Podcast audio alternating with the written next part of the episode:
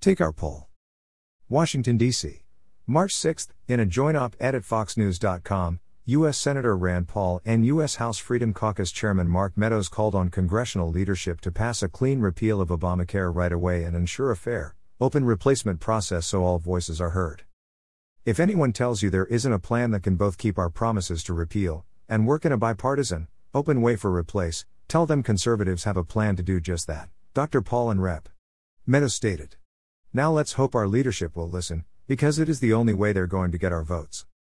You can read the entire op-ed here or below. You can find a one-page summary of Doctor Paul's Obamacare Replacement Act, which has been endorsed by the House Freedom Caucus, here. Republicans across America ran on repealing the big government takeover of our healthcare system that is Obamacare.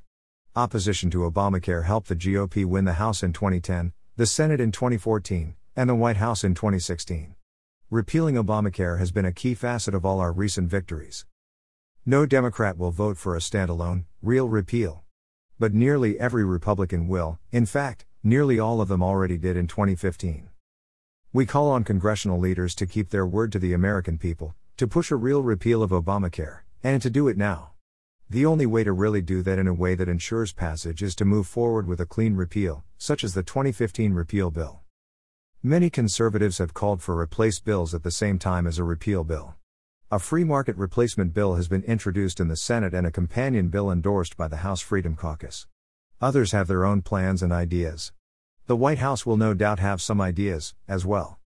We should debate all of these replacement ideas on the same day we pass repeal, but we will have to separate the debate into at least two different bills because there is no consensus with leadership on replacement.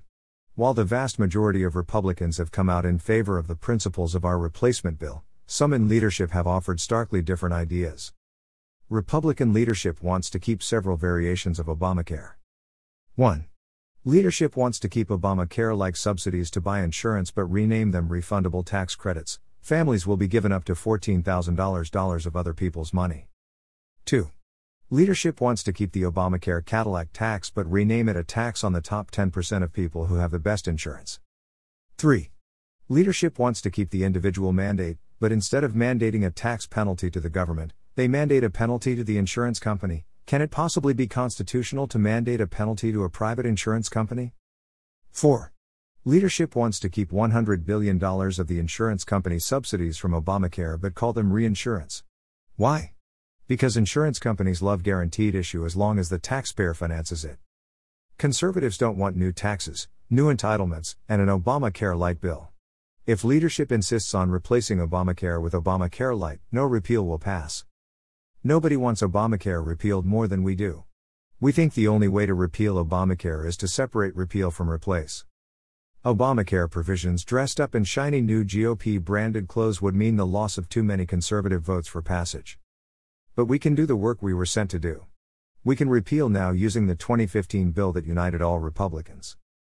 We can immediately turn to the replace bills, with a fair, open process much like our budget.